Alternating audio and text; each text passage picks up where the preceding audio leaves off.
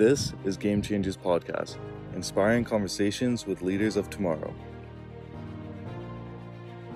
Hey guys, welcome back to the Game Changers Podcast. My name is Ajay, and I have Harsh with me. Hey guys. Today on the show, we have a very special guest, Jasmine Kaur. Jasmine is a world renowned poet, uh, artist, and writer and illustrator. Thanks a lot for being on the show, Jasmine. Thanks, Thank you for having me. I'm so excited to be here. No, definitely. Thanks for coming on. And uh, I know you just you just had a book signing for your new book. Yeah. Called uh, "When You Ask Me Where I'm Going" Yes. with Montague Movement at the university. How was that? It was awesome. So we had um, our Edmonton event today, um, which I was super excited for, um, and the Monsig movement, which is you know an organization local to Edmonton um, and the University of Alberta, um, kind of curated a space where we got to have conversations about mental health and stigma and destigmatizing, you know, these kind of taboo topics, um, while you know using poetry as like a, a vehicle to make the conversation happen. Definitely. And shout out to Montague Movement for actually connecting us with Jasmine so we can have her on. So, um, going off of this, we want to ask you uh, a little bit about your book. Right, you just launched this recently in October. So tell us a little bit about what you're trying to do with this book and what it's about. And Yeah. Um, so when you ask me where I'm going is my debut collection of poetry um, and prose and artwork, um, and it's essentially um, you know a book told in multiple voices and multiple perspectives, but ultimately that kind of tries to capture what it feels like to be a woman and more particularly a Sikh woman living in a society that doesn't always see you or understand you. Um, I grew up in Abbotsford, BC. Um, you know, I was I was born and raised there, and um, you know navigating like a society that's not always hospitable to my identity um, both as a Sikh and just like me being who i am as like a, a girl and a woman um, there's like a lot to unpack there and i feel like my poetry kind of digs into all of it like you know from immigration and racism to like mental health and feminism and like everything like literally in between um, this book is just like what it feels like to be a woman in like today's age Wow. So do you think uh, like a lot of the book comes from you when you were growing up in BC and a lot of your experiences in that maybe other women also may have shared some of those? Yeah. Um, so uh, some of the poems are autobiographical. Um, I have poems that deal directly with like my neighborhood um, in West Abbotsford. Um, you know where, which is the you know primarily Punjabi neighborhood, but a neighborhood that's super stigmatized and um, you know vilified like in the media um, because of you know like you know gang conflict and like all these sorts of things. Um, and growing up in these kind of spaces, when you see your neighborhood only seen as like this one thing, um, you you want to just like explain the rest of it. And that's what i try to do with my book um, talk about all of it and not just like those stereotypes. Um, it's it's complicated like growing up where i grew up um, and i wish that people understood like the nuance of like you know immigrant communities and like what is what is actually happening and why. Um, and oftentimes like mainstream media doesn't give us that nuance. Mainstream media kind of puts us into a box and um, you know describes south asian youth or punjabi youth more specifically within like these stereotypes. And um, that's kind of what happens when you know um, our stories are constantly being told for us so Mm. to to be able to have this book now and to be able to write our stories on our own and to be able to tell our perspectives without that kind of filter of like you know a, a you know a white gaze is like a cool thing to me and something that's like so overdue It's very organic, right? Yeah. you're doing it by yourself, so yeah a um, first person uh, experience. Absolutely. Um, so I'm just like super grateful that I get to do this work and um, get to you know be one voice among what I hope to be like so many more you know South Asian women who are taking up space um, in storytelling. That's honestly so dope. The way like you can put that, kind of just you're right. Like getting our own perspective in a sense, because it's so like organic because it comes from like this different perspective. For so long, like the mainstream media has been dictating the image, and to see people like you step into positions of power now, or people and getting people's like making people more aware. I think that's the biggest thing, right? Right. So props to you for that. And I guess the thing we want to transition to. Do you have a favorite like passage or poem from your book that you like Yeah. So um, the title of the book is "When You Ask Me Where I'm Going," um, and folks always ask me what the title means, and it's actually inspired by one of the poems in the book. And I feel like the poem itself like encapsulates like the meaning. and I don't have to explain any, anything further. So this is on page um, 38. The next time you ask me where I'm going, please recall that I am three parts indecision and one part reckless abandon. That I've seldom bothered to look back at the wreckage I've left in my wake and will never be bothered to master the flames at my fingertips, anyways. I'm not your poem. I was never your brushstroke. I'm not your tragedy or your failed attempts to find meaning. I was never an answer to a question. So when you ask me, like Dawn, if I will rise to your occasion, do not be disappointed when I reply with the desk. That is all I've ever known. Wow. Thanks. Wow, that, that's yeah, that was an experience. I try to take books on an experience. Like I think that the one of the things that I love about spoken word poetry is that um, you know words are beautiful on paper, but like to hear things out loud kind of provides like a a new layer to meaning. And like, as a performer, like I love taking folks on like a theatrical kind of journey, like through those emotions with those like you know rises and falls of like feelings and stuff. the delivery of it, right? And that reminds me. This um, one of my mentors told me that when like when you actually write something, like the words only hold like that's like twenty percent of value. That it's actually um, the tone and your body language that does the rest of the eighty percent of the communication. Absolutely. Like you can tell the difference when you read it yourself and when when actually the author reads it out themselves. Like a huge difference. Yeah, no, I, I one of the things that I've always loved is spoken word. Um, I got into poetry because of you know YouTube leading me to like all these amazing poets online and just like falling in love with how they delivered the work. Um, the impact was like so intense that it, it pushed me ultimately like to start like writing, which is pretty cool. Before we dive a little bit into your past, I just wanted to get into the, so I guess that poem specifically. Kind of, was there anything particular that inspired you to write that, or So it was actually inspired by um, a friend who I was super close to like long, long ago, which feels like long ago, but it was like several years ago. Time seems to like just like extend, but um, it was just inspired by this woman um, who was super like just kind of carefree and did her thing and didn't really apologize for you know coming and going and being herself. Um, and I just found her like intriguing, so I wrote a poem about her. uh, that's- Yeah. That's cool, and just it's interesting to see like where kind of the seeds of inspiration come from too, and that's why. That, and you're right, like storytelling, right? And that's what we're trying to do here too, kind of share like people's story behind the scenes. Yeah. But um, I wanted to transition now. So tell us a little bit about like what what young Jasmine was like. How how would you describe yourself as a child? how was I as a child? um, so I was like a super like avid reader. That's something that like was consistent across like my life. Like I was the kid who would have like a book with me like all the time and I would like walk into like walls. Sorry.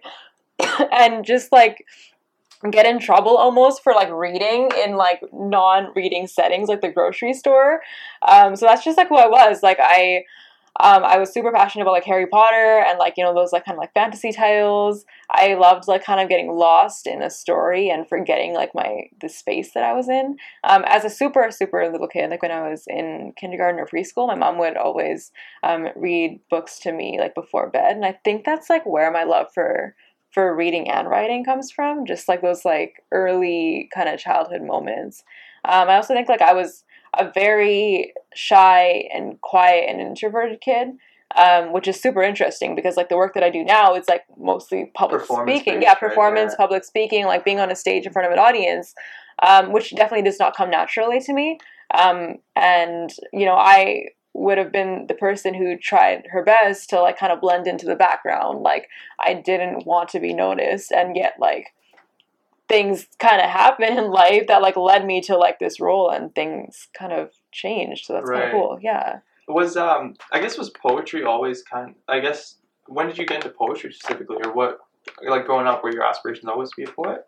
Um i don't think so um so when i was in the 12th grade um i had a english teacher who gave me the opportunity to do like a free verse poetry writing assignment and before that like you know poetry was this like structured kind of thing that i did not enjoy but it was like more of an assignment you know like being told to write sonnets and like rhyme schemed poems and things with certain beats and that didn't really resonate with me because i felt like i was just trying to fit things into a box but when i had the opportunity to write free verse then it was like i could be as creative as i want and do whatever i wanted which is you know amazing just giving kids the opportunity to do what they want because so much of our lives are structured. Um, so I started reading, you know, po- Sufi poets like Rumi um, in high school, um, and I I remember like being so taken aback by how like so few words on a page could like resonate so deeply, and also like just being amazed that this person who lived like centuries ago could like resonate with me so personally today. I thought it was just like such a cool thing.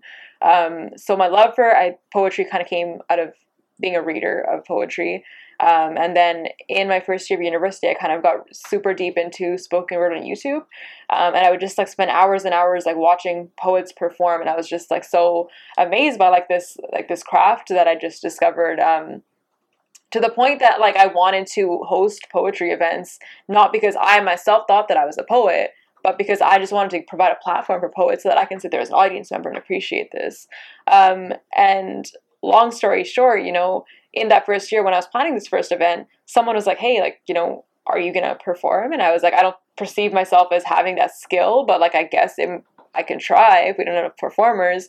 So I decided to try writing something um, and very nervously like brought it to the event and I got up on a stage and performed it and that was like the beginning and that was when I was like wait like maybe I can maybe I can do this thing that I love myself Wow, so that's that's really interesting that you bring that up, especially because that's your, your that's your first ever event and you're 19. yeah So going off of that, how did you get to where you are now? Like, what's been the journey like? What's that process of growth been? Right. So um, I did my undergrad in English and I did a concentration in creative writing.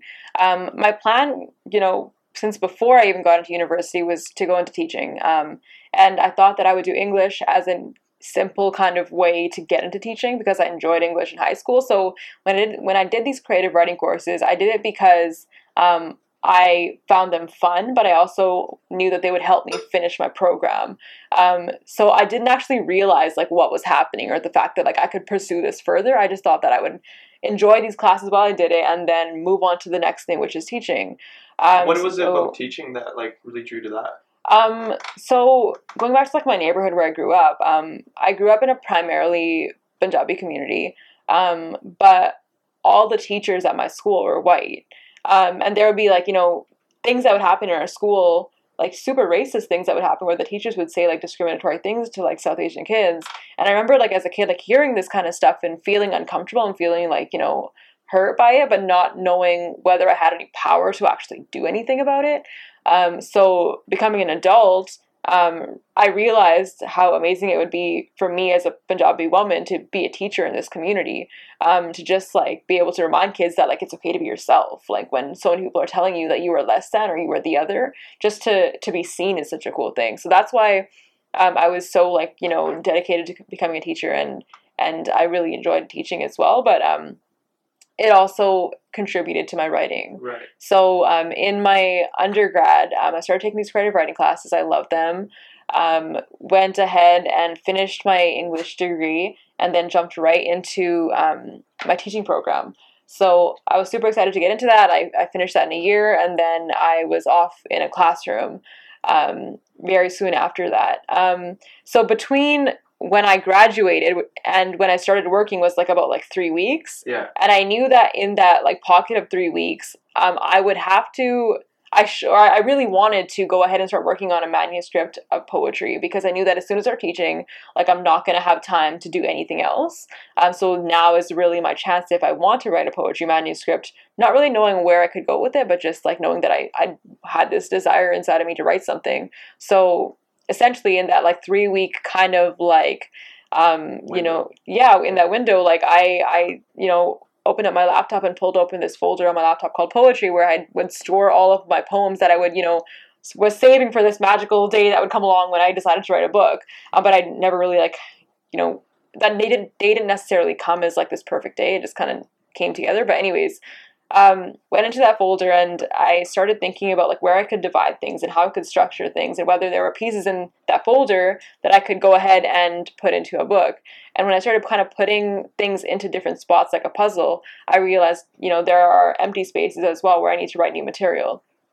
So over that three weeks, I had like the inception of like the draft, and then around spring break in like March of that year, I finished the draft, um, and then just kind of held on to it, um, waiting to see what would happen. At the same time, I had a friend um, who is published who um, was encouraging me to finish it up so that she could show her editor at her publishing house. So that was like my motivation and my incentive to keep going. Um, she ended up showing it to her publisher and they were interested. but she gave me like the greatest advice that ever been given by anyone in you know the world ever, which was that I need to um, think about working with a literary agent. And at the time, like I, you know, I'd done a whole English degree in creative writing, but I had no idea what an agent's job was. So, so what what is that? What is a literary? So a literary agent's job, um, it's kind of like a real estate agent. Um, their their job is to represent you in negotiations with publishing houses. Um, so if you don't have an agent, you're kind of representing yourself, and those neg- negotiations around um, you know contracts and things, it's kind of on you um, which if you are not experienced in this industry can be like really really daunting. And especially when you got someone on the other side who has a ton of experience and you're just like new there's like a power imbalance. So a literary agent makes sure that you are being looked out for. Um, that your best interests are being you know put on the table. They're looking over your contracts and they're trying to negotiate to get you the best possible contract. Okay. so um, my friend was like, "Get yourself an agent," and I was like, "Where does one find an agent? Like, I have no idea. Like, what does that even mean?" Um, because traditionally, when you're looking for an agent, you have to create a, a book proposal, and then you send it off to an agent by email, and then you you wait a couple months and you see if you get any responses because um, agents are you know kind of particular about who they want to work with. So I was like, I don't know how long this is gonna take. This is like really like up in the air. Like, what are we gonna do with this? Um, and coincidentally, um, around that time, an agent followed me on Instagram, and I was like, "Oh, this is like really interesting. Like, why? I wonder what she could possibly want to do here." Um, so I knew she was following me, um, and then I just kind of like tried to think about what I wanted to do with this. So I did my research on her, which was super important.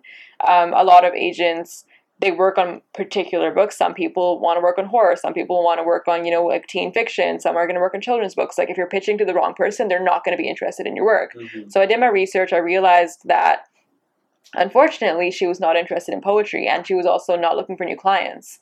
So I was like, okay, like um, maybe that's like kind of a dead end. But just you know, for the sake of trying, I I did something super risky, which is like I sent her a DM, and which is something you're not supposed to do. And like I do not recommend that people try that because I got very lucky because she replied to me, but otherwise it could look super super bad. The reason why I was like I feel like I can DM you is because she followed me first. Hmm. I don't know. That was like a. I, it could have been a, a mess, but I got super lucky. Um, so I DM'd her and I said, "Hey, like you know, I I know that you're not looking for new clients, um, but I do have this kind of offer on the table with a publishing house. Like, would you be interested in like you know, um, just reaching out to someone at your office, or do you have any suggestions for someone who might be interested in representing me?"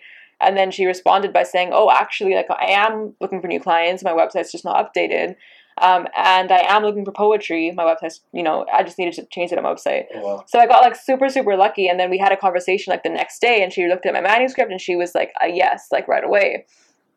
Um, and that was like the beginning of like a lot of amazing things. Like, you know, after that, I did my research. I made sure that like the contract was like right because we tend to, as like artists, get like super excited about things and then we forget to read the fine print. Right. Um, and that's so important because contracts are forever. Um, so that's something that like I'm always like trying to like drill into people's minds. Like you need to know what you are signing, um, because there are a lot of details that like we we tend to miss. Yeah, and you see that a lot in like the music business right now too, Yeah. right? Because you see with like uh, artists wanting to own their masters because for so long they just been signing because they got Yeah. money, but now it's like coming back. So I guess to see that's applicable in like the spoken word and poetry field Yeah. as well is very enlightening for sure to say the least. Yeah. So what happened after that is, you know, um, um, we worked on the proposal to the point that it was like as fine tuned as possible, and then we pitched it to everywhere, like publishers across North America, um, and then we received about you know five responses from people from different publishers and different editors, um, and in the end, I got to um, work with uh, my editor Harper Teen, um, and she signed me for book one and book two, Right. um, which we're still working on, and which was like the best possible outcome, and I never could have imagined that that would have happened. Wow. So I think so. I, it, it sounds like a lot of your books. That's the book that Yeah. you kind of spend writing, right? That you just launched now. So how, how like how long of work that is? Like how many years of work is that? I mean, I think that like um unconsciously it was 7 years because I was writing things without realizing that it was going to en- eventually end up in this book. Mhm. Um but when I sat down to actually like write and then revise and specifically worked on this manuscript, um it was the course of like a year to a, a year and a half of just like focused work and editing and revisions and um, all that kind of stuff. So I think like in total it feels like it was, you know, 7 years in the making. And a lot of it's like even before the seven years, because a lot of what you write about is f- like kind of fueled by your personal experiences, right? Right. Growing up, what you experience, stuff like that, and that's why I think that's uh, like I don't know. It seems like you that's what you find meaning in when you talk about women and obviously Sikh women and like you know as an immigrant and stuff like that. That's what you really find meaning in, right? Yeah, and I think like the best writing is stuff that is authentic to who you are. The world doesn't need another, you know, another book written in someone's voice who's never been through the stuff that they're talking about or has no relationship, I guess, with what they're talking about. I think that when we find ourselves in our work, that's where the most like powerful stories come from. And you know, like I said, we I didn't grow up like that where you know books sounded like me or looked like me. I didn't realize that you know there could be someone in a book who you know is a Sikh or like is a Sikh woman because I'd never seen that before. So to be able to now, you know, be an adult and ha- have the power to like insert that into my work is such a cool thing, um, because it's like we're kind of challenging this way, the, the ways in which we were told that we don't really, you know, matter in, in media or or like literature by by that erasure. That's um that's actually a really interesting point you bring up, and something I want to touch on that because you also have a lot of fans that aren't Sikh, right? Right. So what do you think resonates about with your followers about you, specific, uh, specifically like the non-Sikh followers? What is it? Do you think? Um, so when I write, um, I often describe like my work as a serenade to Sikh women that I'm engaging in in a public setting. So and by that, what I mean is, um, while everyone in that space can engage in like you know that song or that you know work of art in a personal and meaningful way, um, I dedicate that work um, to Sikh women. And the reason why I do that exactly what I said, just the fact that that's never really happened for me before. So to be able to do that now is like an honor for me. Um, I think that it's really cool to me that like you know women of all backgrounds and you know people of so many different backgrounds like engage in my work. I think that um, a lot of the feedback I get from white women is that um, you know my work was an opportunity for them to step out of you know their you know world and and learn about someone who is different which i think is like the most like um you know powerful thing that this work can do just like educate someone else about what it is to you know live in our experiences um when there is like there are these barriers that are often set up um, of like understanding between people Right. And especially like in modern times, right? Like when you see in the U.S. with Trump, like there's a lot of focus put on dividing people, right and to kind of have your work be this outlet for people to actually connect and get to know one another. I can only imagine like that must be a very powerful feeling. And even I think it's more important than it was in the past, like especially today because there's a lot of polarization happening. So the fact that there's works like yours that are coming out and being able to, I guess, bring people together rather than dividing them is really important and really it should be celebrated. I think. The one, uh, the question I had for you. So you said you started this when you were 19. Right. What does like the process look like of working on your craft? Like, is it you just keep writing, or like how do you know that you're getting better? How do you know that you're, yeah, like kind of shed some light on that. So in my undergrad, um, I did a lot of creative writing workshops. So essentially, what that looked like was, you know, um, twenty, you know, writers in a room. Um, everyone submits their, you know, their work or their poems or their fiction every week. Um, you read through everyone's stuff and you write down all your edits and you you kind of tear the piece apart to strengthen it. And then we sit back down together and we discuss as a collective um, where we saw like space for growth in each work. Um, and at the beginning of that, kind of that whole editing process, like it was it was scary. Like it's like kind of unnerving to see people like tear apart your work when when when you're so emotionally attached to it. But by the end of it, what happens is your work comes out so much stronger. Um, and that's what I loved about like you know doing creative writing in my undergrad. Um, I got so much feedback um, and so much like um, critical like um, attention to my work that I could begin to kind of have that critical eye on my own work as well. Right. So um, you know by the end of like you know those those all those classes like I could look at my own work and start to tear apart things that I wouldn't have really noticed before. Um, something really important that I learned in those classes was that communication isn't just what you intend for your audience to experience it's what the what your audience is actually hearing.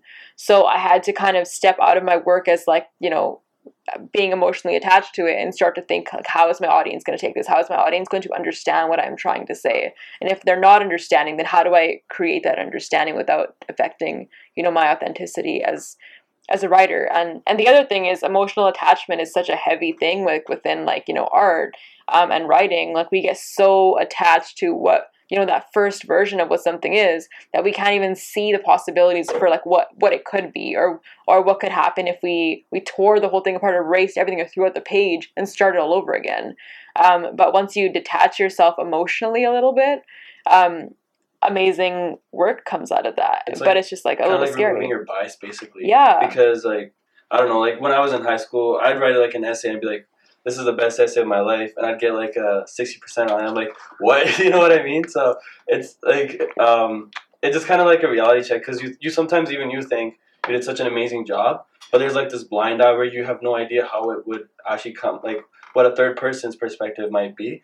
So it seems like that was a really insightful um, exercise you did to kind of grow your uh, like your literature skills, basically. Yeah, so I mean that I think um, shaped a lot of my work in a very meaningful way, and I'm so thankful that I went through those classes, and that's actually the reason why I want to go back to school because I just I really want to be in like that space again where I have like 20 eyes on my work um, all at once, um, and people kind of like um, showing me like where there is space for growth.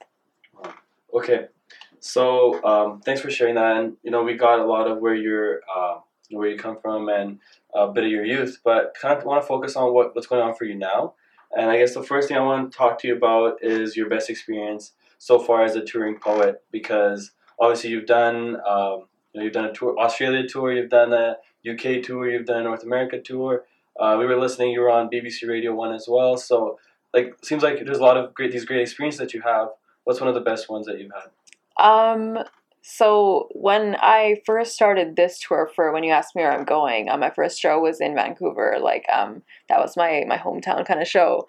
Um, and there was this moment, you know, when I I just got on stage, I looked out into the audience, and um, there was this like little Punjabi girl like at the back of the room, and she was about like seven years old, and she's looking at me, and I'm looking at her, and I was just like, you know, like I talk about this, but you know, in that moment, like I really like it was like it was so like visceral and and real and in my face like just you know that it was a reminder of like why i'm doing what i'm doing. It's so that you know this little girl can look up on the stage and see someone who looks like her and then see herself in that person and ultimately do what do you know things that are beyond like you know what that person on stage is doing. And it was like just this powerful kind of reminder that despite all of the challenges despite you know all of like the the self-doubt all the things that like you know we put in our heads as like creatives um, there is a reason why i'm doing this work um, and i need to keep doing it despite the things in my mind that can kind of like cloud my vision sometimes That's um, and that's a good thing you bring up. Actually, I want to touch on that more.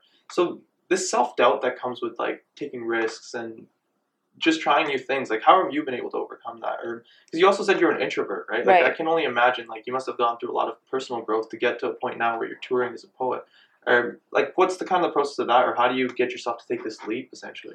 So I think for Mhm. one thing, like I'm I'm hardcore like perfectionist. Like I really need my work to be like its best self before I'm willing to share. And if I see like anything that I want to change after I posted it, I just stress about it and I just have to learn how to let it go. But um, you know, for years, like I did not share my work publicly on Instagram because I was afraid of like just, you know, unhelpful and like just the kind of critique yeah, like the kind of critique that's not trying to build you up but just Mm. break you down and just you know tell you that you shouldn't be here. I was super afraid to, of that to the point that i would you know write my poems but i'd share them you know with with just my friends. Um, and i i think that if i could talk to myself like you know talk to my younger self like what i would say is you know don't let that fear stop you from doing the things that you want to do.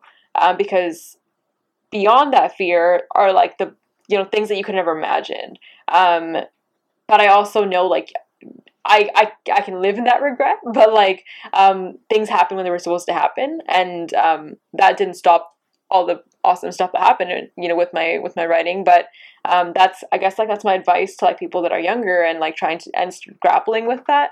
Um yeah like you know those fears are founded because the internet is scary but also like what you are doing is like so powerful and so much more important than than that doubt. And there's like there's always going to be people that dislike and spread hate and if you just try to like please everyone and make sure you know no one's sharing that sort of stuff and because yeah like for every i don't know who said this but it's like if there's a lot of people that hate what you're doing there's also a lot of people that are going to share love for what you're Absolutely. doing right? it's always polar so i guess keeping that in mind and focusing on the love that you've got, and you've gotten so much love. Like you, you have a huge following, you have amazing turnouts at all these events, and like you're doing amazing. The um, the other question I have for you is how um, how have you been kind of been able to like find your community? Does it or I guess yeah, how have you been able to find that in a sense? Do people kind of just come up to you, or how are you able to find like the people that you really speak to in a sense? Um, I think I've met like so many amazing poets online. Um, some of the poets who I'm closest to, um, like Damneet Kaur, um, who's a poet from California, Decor on Instagram. Um, we met through Instagram, um, just like being like mutual followers of one, you know, and mutually appreciating one another's work and like just the quality of the work that you know she was creating. Um, I would just like tell her that I loved her work. Um, and then we connected based around like poetry and things like that. And, you know, now she's one of my closest friends and we've like toured together and, um, you know, I send my poems to her when I'm like working on them and she'll give me like her feedback. Um, so the internet has been like this really cool space where I've, you know, the world has become like smaller in a sense, Yeah. um, where I've had conversations with folks who I never would have thought, you know, um, would be my closest friends, but like here we are. Um, and I'm just like super grateful that I kind of took the leap and reached out to people on social media because sometimes that can be like a daunting thing, um, and you just you don't want to like um, it's just you can overthink things a million times. Um, but I found that you know there are moments where like so I'll reach out to someone and they they aren't really interested and not very responsive, but other times I'll reach out to someone and they are like super supportive and they wanted to reach out as well. Um, so I try my best to like build authentic relationships with folks on social media um, and connect um, in meaningful ways like that. Right. And I think it's so easy to get caught up in like the usernames, the hashtags, all the likes and stuff like that, but then people kind of forget like it's a person on the other end Absolutely. too, right? And using this as like these tools are made to just bring us closer and connect us and not just be like forms of essentially popularity in a sense. Right. So it's really actually that's really insightful. I didn't even think of that because that's one thing one of our previous guests mentioned too. That she's able to form, form these relationships with people in her industry just through Mhm. social media. So big leveraging point there. Um, the other thing, like before we go further, so you said you were really um, like you're really timid in a sense. You're very scared about putting your work out. Was there something like in particular that gave you this confidence, or what allowed you to take like your first big leap? Um, I think that there were, you know, I was seeing so many Sikh women begin to share their work on social media. Um, and I was just like amazed that like they were they were doing this thing that I really wanted to do, but like I hadn't yet found the courage to do so. And I think just like seeing them flourish and like blossom in their own right, um, without like this, you know, fear of like censorship or fear of like how folks would take it was like the the motivation I needed. I I'm I've taken so much inspiration from other women, um, and it's it's helped me in this context. The other thing was that I received a lot of um, positive feedback from from other folks, Yeah. which gave me like the kind of courage to be able to to share publicly. So, for example, you know, when I was like 19 years old, um, and I shared in a private, um, you know, space for Sikh women, um, the love I received there was like the motivation I needed to, you know, propel my work further. Um, so I think that self love is super important, but sometimes we need reminders from outside of ourselves of like, you know, what, how amazing we are, and we, and that's okay. Like it's okay for that to come externally sometimes because we're socialized to believe that everything has to magically come from inside, and that's just not how life works. Sometimes we need a jump start, right? Um, so I think that was the encouragement I needed, and then it kind of blossomed into all the other stuff. Right. Okay, um, so I know we, we were kind of recently talking about uh, you know technology, and you're talking about social media and how you connect with all these people. So I have a really like a genuine question for you, where because now everything is so technological. There's like Audible. There's all this stuff where it's like, i- is literature and like just book writing, poetry, is that somewhat getting lost, or do you think it's finding its way back? Um, so I see the value in sharing online, and I also see the value in having a physical book in front of you. Um, so when I'm sharing online, um, what I loved about Instagram when I first got onto it was the fact that I could just go out there and say what I have to say, and there's no censorship. There's no um, there's no gatekeeper to tell me which work is valuable and which isn't. Um, which tends to you know which can sometimes happen. Um, I just love the idea of putting my stuff out there, and someone in the world is going to see it instantly. Um, conversely, the reason why I've always wanted to do a book is because um, where I'm able to post shorter pieces online, which is you know the amount of attention that folks tend to have when they're looking at their phone for a second, then going back to work. Um, when you have a book in your hands and you're holding it, and and nothing else is there to distract you, you can engage with the work in a in a different way. Um, and sometimes you can sit with things longer and you can reflect um, more meaningfully because your attention is now singular. Um, I really think that our phones and the way that you know technology and Twitter and Instagram and all these kind of like you know very quick apps work is that we can't focus the way that we perhaps once could. Um, our It uses your attention is yeah, like right? our minds are constantly going, you know, unconsciously yeah. grabbing that phone even if you don't want to yeah, like you know, we're we're reading ten different you know headlines at once, and we're processing that, and our brains are getting used to processing that really really quickly. Um, so when I disconnect and start reading fiction or you know pick up a poetry book, that's when I'm I'm kind of allowing my brain to come back into the present. Um, and there's like it's just like it feels different because my mind is not in this thing that takes me into a million different worlds at once. It's just this one story that I'm experiencing in this moment. And I think like books are just so so so valuable. People don't realize because you said you worked on this for like seven years basically, right? It's seven years of your life plus all the experiences you went through, right? And it's all condensed into like hundred to two hundred pages, seven years of your life, all that work, right? And like imagine how much value it holds and so much more value than you can ever find in any sort of Instagram content or, or just any sort of like tweet or whatever, right? And I think people just fail to realize like how much there is to learn from books and you hear like all these amazing um, you know the top um, you know industry professionals or anybody in their craft they're all readers because there's just such a huge learning opportunity and and like to second what you said about um, the t- attention deficiency like i've experienced this personally because i tried reading a book like i'm trying to get into the habit but it's a little bit difficult because you're so used to that instant gratification of you know your music all the time and just like on your phone Yeah. and it's hard like to even get through a chapter you're like damn this requires patience Yeah, but this we did that when we were kids, which is wild. Like you had silent reading, Yeah. you know what I mean? And all you did for 40 minutes straight as a kid is just like look at a book because nothing else to do. But, you know, that just kind of speaks to like how like technology is reshaping like our psychology and like our minds. Mhm. And it's kind of wild when you think about it like that. Like It's our crazy. brains are changing. It's crazy, yeah. And I think that's something I'll have to learn to kind of uh, find that balance between technology and kind of use it as an asset and not because like you want to own your phone. Don't let your phone own you. Yeah, so one thing that I do when I'm writing, especially or when I'm reading, is I have an app on my phone that just locks me out of Twitter and Instagram and everything.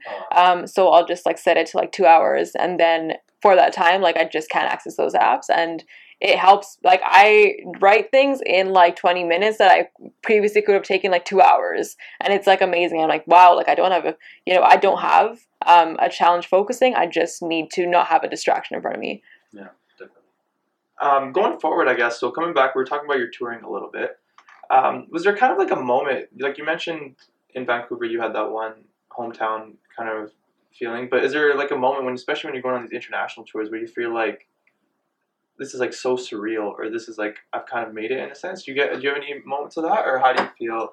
Um, okay. So here's a moment. I don't know if this is like not like I've made it moment. Instead, it was just like this really like um personal reflection. Um, I was in Australia.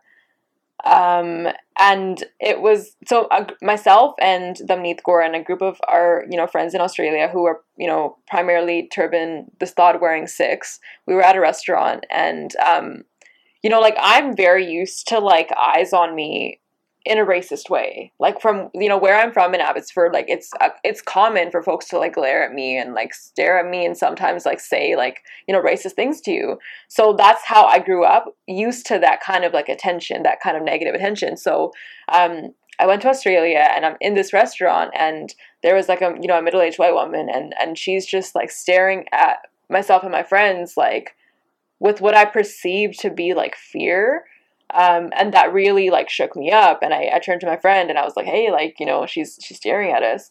Um, so my friend reached out to her and she's like hey like you know are you are you okay? Like why are you looking at my friends? Um, and just kind of like you know calling her out like that um, just to to get her to like reflect. Um, and she shared that she was actually like looking at us because she recognized me from instagram and in that moment like it, you know my friends were like oh that's so cool and random. And I, I didn't perceive it like that. I was like how strange is it that like i'm so used to like hate that like someone is looking at me in like a positive way for once and i'm like my guards are up.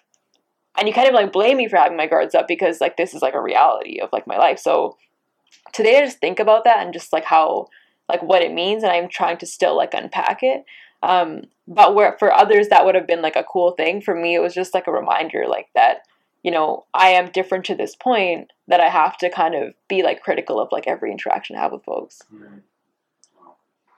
So I think going off of that, uh, you know, he's talking about this tour and all these, you know, that experience you had if you made it.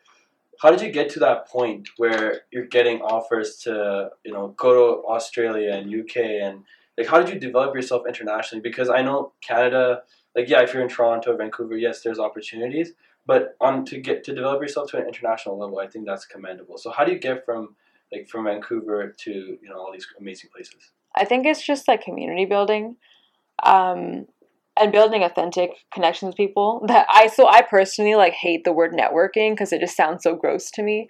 I would rather build like authentic, meaningful relationships with folks than just like network with folks for like my personal gain. Like that's just not me.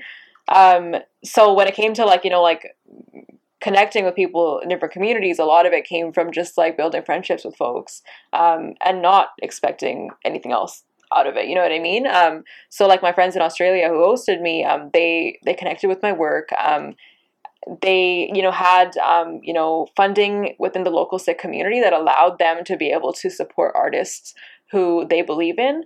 Um, and what I think is amazing about like the Sikh community, especially, is that we we do have like this this support for one another as like artists. Um, where you know if if I have the resources in BC to host a poetry event, I'm going to go ahead and try my best to support artists from other communities and have them come out to BC. And then folks tend to do the same thing in Toronto and like California and you know the East Coast and the UK and Australia. So a lot of a lot of it has just been like um, the Punjabi and Sikh communities really pushing arts in their local area and wanting to bring in artists from other spaces um, which I think is like a really like unique thing that we have going on. We have like this amazing history of like you know patron patroning the arts, um, and we pay it forward almost with one another, like even today. The one question I have to ask, because you said like a lot of your support comes from this the Sikh community Yeah. and the Punjabi community coming together, right? I guess how have you kind of been able to? You're almost setting the trend in a way of going off the beaten path, right? Like everyone's parents, or most people's parents, especially in our community, are like, you have to go to university, get this sort of stable job. How are you kind of able to transcend that in a way, and how are you able to like keep paving the way? Um, so I think that there were definitely moments when I experienced that. I think that my sureness about what I was doing was what allowed me to continue despite, you know, someone perhaps saying, hey, maybe this isn't a great idea, or maybe you should just like stick to like a traditional career or, you know, um, focus on school. Um, I am super cognizant of the fact that, you know, for a lot of our immigrant families, um, that desire to like encourage your kids on a traditional path isn't malicious. It comes from just, you know, a fear of insecurity when, you know, you have you know, your immigrant parents coming from, you know, Punjab or somewhere else, um, where their lives are not always stable and, you know, money is not always stable. And, you know, tr- working hard labor jobs to just like, you know, you know, build something for their children here and then just hoping that their children can build on that foundation um, and ultimately like just like have a peaceful life. So i get that impulse absolutely. I also conversely understand why it's so important to stick to what feels right in your gut because that is your life and that is you know the rest of your existence. And um, if your art is speaking to or your poetry or music or whatever it is if that really is who you are nothing in the world in my opinion should be able to like change that. So that was who i was like even if i was told no i'm still going to go ahead and do it because i know that this feels so organic and so like true to who i am um, and i had to kind of balance that and you know honor both of those like parts of myself and you know all of all of what i was hearing right? Um, and what's amazing is like you know um, even though like there were times when you know my mom might have been like super nervous about like you know me going down a non-traditional path um, fast forward in time when things started coming together i think that she could tangibly see what was happening and then when she could tangibly see what was happening then it was like okay this makes sense and you know go for it. But it took that process it took that process of growth. I i often say that our parents are growing up with us in the sense that like you know i'm the oldest child like i'm the first like teenager that my parents raised the first adult um, in in you know in their family um, so they had previously not raised a teenager and that's like something you got to figure out like you know as as a parent as well and we don't really see that as like kids sometimes Yeah. um, but they're figuring things out and things change and their perspectives also change Right. so just holding space for that and being patient is like a huge thing I think that's a really great perspective you kind of bring up because often we have these expectations of our parents to just be perfect, right? And we also have to understand they come from a place they, like we have an opportunity that they didn't have. They just have to work like twelve hours a day, not because they want to, but because they got to feed their families, Yeah. right? And we now they gave us this platform, they gave us this opportunity that hey, you know, you we brought you to this position where you can do whatever you want to like and they want to give us an opportunity because they just want like the basic for us right what they had or a, a bit more and you know like I, I I tell my mom like this all the time like i'm grateful that i have the opportunity to self-actualize and kind of think about oh what brings me purpose what brings me that and not just focus on you know just to meet my survival needs that's Yeah. a very lucky um like you, you don't even realize like how lucky we are to be able to do that Yeah, I feel like that's a quote that I read on Twitter. Um, something essentially saying that like you know, it was our parents' um greatest hope to just like survive, and it's our you know luxury to self actualize. And again, like what a what a blessing that is that we have that Exactly. opportunity, right? Um, so now you're doing this full time, right?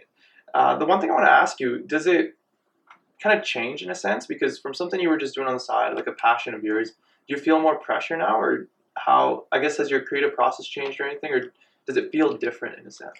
Um, so I think that having the thing that you love the most become your job, um, definitely changes things. Like, you know, there's that saying, like, if you do what you love, you'll never work a day in your life. And that's not true because when you do what you love and it's your job, um, now you have to do an even better job. And you, you have that kind of like, um, that force within you trying to make you do something beyond what you've done before almost.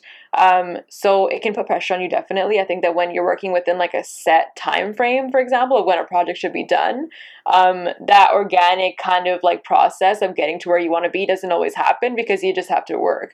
Um, so like for example like um, i would set when i'm writing um, a novel or like a longer manuscript like i have to set like a daily writing goal for myself. And I can't just wait around for the inspiration to arise because like this is my job. So I need to find something inside of myself that writes that part of my manuscript that day. And whether it's perfect or not, that's okay. But I need something on paper so that I can build upon it and revise and um, improve the writing. Um, so there's definitely like a structure um, to working as like an author. Um, if you if you don't have that structure, then you're just waiting for a non-existent magical day of inspiration to hit, and nothing will actually come of your work. Um, I think the other bit of pressure when you're working in a creative field is that you know you're taking this thing that you love and that is is just like a part of you, and now you need to sell it. Um, and that like that kind of melding of like your art with like a capitalist industry can kind of take the soul out of you sometimes, and you have to kind of remind yourself of who you are in the process of that. Um, because we can get very caught up in numbers and sales and like meeting quotas and all that kind of stuff that's like on the business side um, and then forget like why the work started in the first place. So it's like a matter of like balancing, I think. How like how do you reconcile the two? Because that's that's a big thing, right? Because some people think there's like you probably have an idea like some things might sell better than others, right? But co- not compromising that with what you actually want to write about. How do you kind of reconcile the two? I really, in my heart, believe that um, the most impactful writing is authentic. Right. Um, no, I don't believe that um, just watering down ideas to be like super universal and like almost like like meaningless or tasteless really is what people want. Like I feel like people want to hear the the, the author through the work, and um, I, through that commitment, that's how I stick to who I am. Um, because I know it would be so easy to just like sound um, like what I think would sell. Um, but the poems in the book that have resonated with folks the most have been sometimes have been the ones that I that I was afraid to write. You know, those poems that are like personal and and reflect like who I am as like a Sikh woman or a Punjabi woman. It's those poems that have like left like a mark on folks, and I want I want to create work that like echoes and not just stuff that kind of you you double tap or you like in that moment, but then forget about like ten minutes later. Mm. And I think that's why um, there's so many people that kind of resonate with what you're doing because it's such, it's so genuine and authentic. It's not just you're just trying to put out work there. It's very, um, it's very like organic in that sense, and people kind of relate and they feel your words, right? They're not just reading them; they kind of feeling what you're saying. So like I think that's one of the things why I can understand why you've kind of grown so much and like something we can definitely ap- appreciate. Um, so going off of that, we want to do uh, the segment that we have um, called "Looking Back," Okay. where we kind of um, kind of allow you to reminisce over like something when you early started on your career, like an Instagram post or a tweet or something. Just kind of look over it. So, do you have something of that sort? Yeah. It was that photo you were showing us earlier about at the cafe, right? What was the name of the cafe? Yeah, so the cafe was Heartwood Community Cafe, um, Right. and this picture, which was taken in August of, August of 2016, um, was at the last poetry event that the cafe hosted because, um, you know, this is an amazing space driven by social justice politics, um, where like people would come together and like organize and like you know have events and all kinds of stuff. Um, but oftentimes those spaces are not sustainable um, in a financial sense, um, and that's kind of what happened to the space. So they had to close down. Um, but that cafe was one of the place, you know, the venue for one of my first events that I ever hosted. So it held like a lot of memories for me. Um, and then just like looking at the picture, like it just like takes me back to like a time where I I felt like a different person almost because we grow so much, um, just like on a daily basis. But like to think back to like, you know, 2016 even is like wild to me. I, I want to dig a little deeper. Like, what exactly do you feel? Like, what are the feelings you kind of get when you reminisce on that photo versus where you are now, in a sense? Like, I think that like um I didn't know like what was to come. yeah, I was just like being super present in that moment and and listening to these poets and just like feeling gratitude to be in a space where I got to to hear like an art form that that makes me authentically happy. Um I think that like my happiest moments in life have not been when I'm on the stage, but when I'm sitting in the audience experiencing like spoken word. Um, and then one of my happiest moments in life was in this cafe, like just like sitting there feeling grateful to to be able to listen to someone's art. Like that that gave me authentic joy. Um, and that's what I feel, just like that freedom from like all of like the kind of business constraints of like life that that kind of can bog us down sometimes or stress us out. Um, just returning to that part of myself um, that was just like just happy to be there The and just like free, presence of that totally present. Yeah, it was kind of amazing. So you know, as we kind of we kind of talked about what you're, what's going on for you now, but we want to kind of transition into you know what's there what's the next step for you in the future. I know you said you have uh, a second book coming out. Yeah. Um, so when I go home tomorrow, um, I am going to head back home um, and start working on edits for my second book. Um, so I had the first draft of book two written, um, and book tra- book two is more of like a like a traditional novel in the sense that um, you know it's primarily written in prose, but also in poetry as well. Um, so I spent, um, you know, the better half of the year working on that first draft, and now, you know, after getting edits from my editor, I'm going to go ahead and like um, apply all of all of that feedback and create the final copy of the book. So I've got two months to do that, and I'm I'm very nervous, but also like super excited to make that happen, and then see this next book like come out in the world eventually. right. What is like? What does kind of success look for look like for you, or what do you want like your legacy to be? Um, to me, success looks like staying authentic to myself.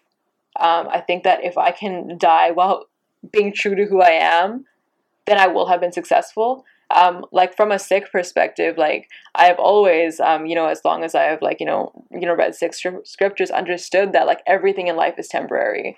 Um, nothing, no amount of like attention folks give you, no amount of wealth, like none of that really will stick with you forever, and all that stuff is super, super temporary. Um, so to get caught up in it, um, it's like to it is to be misguided. Um, so just to say, stay authentic to myself and my craft, and to continue creating art that I believe in, I think would make me successful, and I could live with myself if that was the case. Right. Definitely. And I think that resonates with me too. I can completely understand what you're saying. That co- contentment of when you go home and you're like, hey, you know, I'm, like if something were to ever happen to me, I would I would be very satisfied because I'm on that I'm on the right path. Even if I haven't reached that envisioned destination, I'm on the right path towards it, right? Absolutely. And I think going off of that, I would like to ask, like, because there's so many new um, young authors and poets coming out, what what message would you have for them? trust your art um, and don't let fear dictate what you do and don't do because beautiful things happen when you you step outside the bounds of your fear um, and that's what i would say to myself and that's what i would say to like anyone out there um, also know that um, becoming an amazing author is a process of growth. No one is like born just like dropping books like jk rowling. It comes from like a lot of work and it comes from edits. And you're you know my favorite author one of my favorite authors ocean vuong wrote 12 drafts of his best-selling book um, you know on earth we're briefly gorgeous that, that that didn't just come out the first time perfect it came with a lot of work so open yourself up to becoming the author or the you know the creative that you you can be believe that you can get there but know that it will be a process of work Right. The um, and one last thing actually I wanted to touch on that we didn't touch on earlier, but you were featured at the 2018 AMAs, right? With I believe J Lo featured your poem. Yeah. Scream was it? Yeah. Um, like what did that moment kind of mean for you? Um, so that moment came after, you know, a week where my work, well, that poem went viral on the internet. And it went viral because, you know, my words were changed around, edited, altered. Like folks, like, you know, crossed out, you know, word for my poem and replaced the word scream with vote. Um, it came after me feeling so uncomfortable with this like random edit that someone else did with a permission that I that I wrote about how uncomfortable I was. And I wrote about how it's not okay to take my work without permission without crediting me or without you know honoring my original purpose. Um, when I shared that feedback with my audience um, people resonated with that which I was so grateful for because I was so scared to like speak up for myself. Um, but people resonated with that and and ultimately me speaking up for myself allowed that poem in its original form to like find more people that it was meant for. And i think that's how um lo found it. So like you know when it was when it was there um it was like a moment of you know just appreciating the fact that me standing up for myself and my art um you know meant that more people got access to it which which was like very reaffirming. And it was also this cool moment you know where I got to appreciate the fact that so many Sikh girls, you know, sitting at home got to like see their name, like Kaur, um, on TV, which is like such a, you know, um, kind of it's it's kind of a cool thing. Um, just to be able to see yourself in like the media that like you you consume. Um, so I think that's why it was so cool to me. Right. Just the fact that it pushed our stories forward in like a small way. Right. And you've attributed a lot of your success to like being true to yourself, right? What advice would you have for like younger people, especially minorities that are kind of there's always like this societal perfect, uh, pressure to conform. Like how what advice would you have for like staying true to yourself and the power that holds? I think that um, it's easy to fall into those patterns of fear that tell us that you have to just do what everybody else is doing in order to, you know, achieve this level of like success or whatever that means. Um, but the world doesn't just want someone that sounds like everyone else. Folks are tired of that. Um, people want you to be you, and that's why folks are going to listen to you. They're not going to listen to you because you fit into, like, you know, a, a comparison to someone else um, people are looking for something that's unique. So be that unique thing. Be yourself, Right. um, and and let your audience naturally build around that. Cool. And the last question we have for you, we ask all our guests this. In one word, like, well, how would you define a game changer? Let me think on that for a second. I would define a game changer as that moment where you begin to believe in your own hype, which is like kind of cliche, but I really believe that when you believe in yourself enough um, to to own your talent and not make apologies for it and not come with like oh you know um, I'm not there yet but I'm sorry but I'm trying but I'm kind of a poet but like you know like I'm I'm I'm an aspiring writer whatever that means when you just kind of own your talent and say yeah I'm a writer um, folks believe it. And you have to be the first person to believe in yourself um, and then that kind of authentic that authenticity follows that people will will buy into um, your work but it comes from taking that time to to not discount who you are and what your talent is Right. That kind of reminds me of this one quote. Um, it's one of my favorite quotes where it's like, "It's not our um, it's not our darkness, but our light that frightens us the most." yeah and like it kind of resonates to what you just said about you know just trusting Mhm. your hype, like you said, and yeah believing in the path that you're on, and the love that you're getting. Absolutely. I think we're constantly knocking ourselves down, um, and there's no reason why we have to do that um, because we're doing amazing things, and and that's that's cool. That's okay. Exactly. Right. All right. Um, that's essentially all the questions we had for you. Thanks a lot for being on the show. I'm sure it was enlightening for us and for sure for our viewers as well. We'll just the last little bit. We'll give you like a platform. Where can people find your book? Where can people find you on Instagram? Just I guess your opportunity to promote yourself and plug yourself. Yeah. Um, so you can find my book um, at your local bookstore. Um, I'm big on like buying from indie bookstores because it's hard to own an independent bookstore. You can also find me at like Chapters and Indigo um, and online. Uh, your favorite, you know, online bookseller. Um, you can find me on Instagram. Um, my Instagram handle is Jusmun J U S M U N. Um, if you like listening to Twitter rants or reading Twitter rants, you can find me on Twitter. Um, my Twitter handle is Jusmun, J U S M U N, Kaur, K A U R.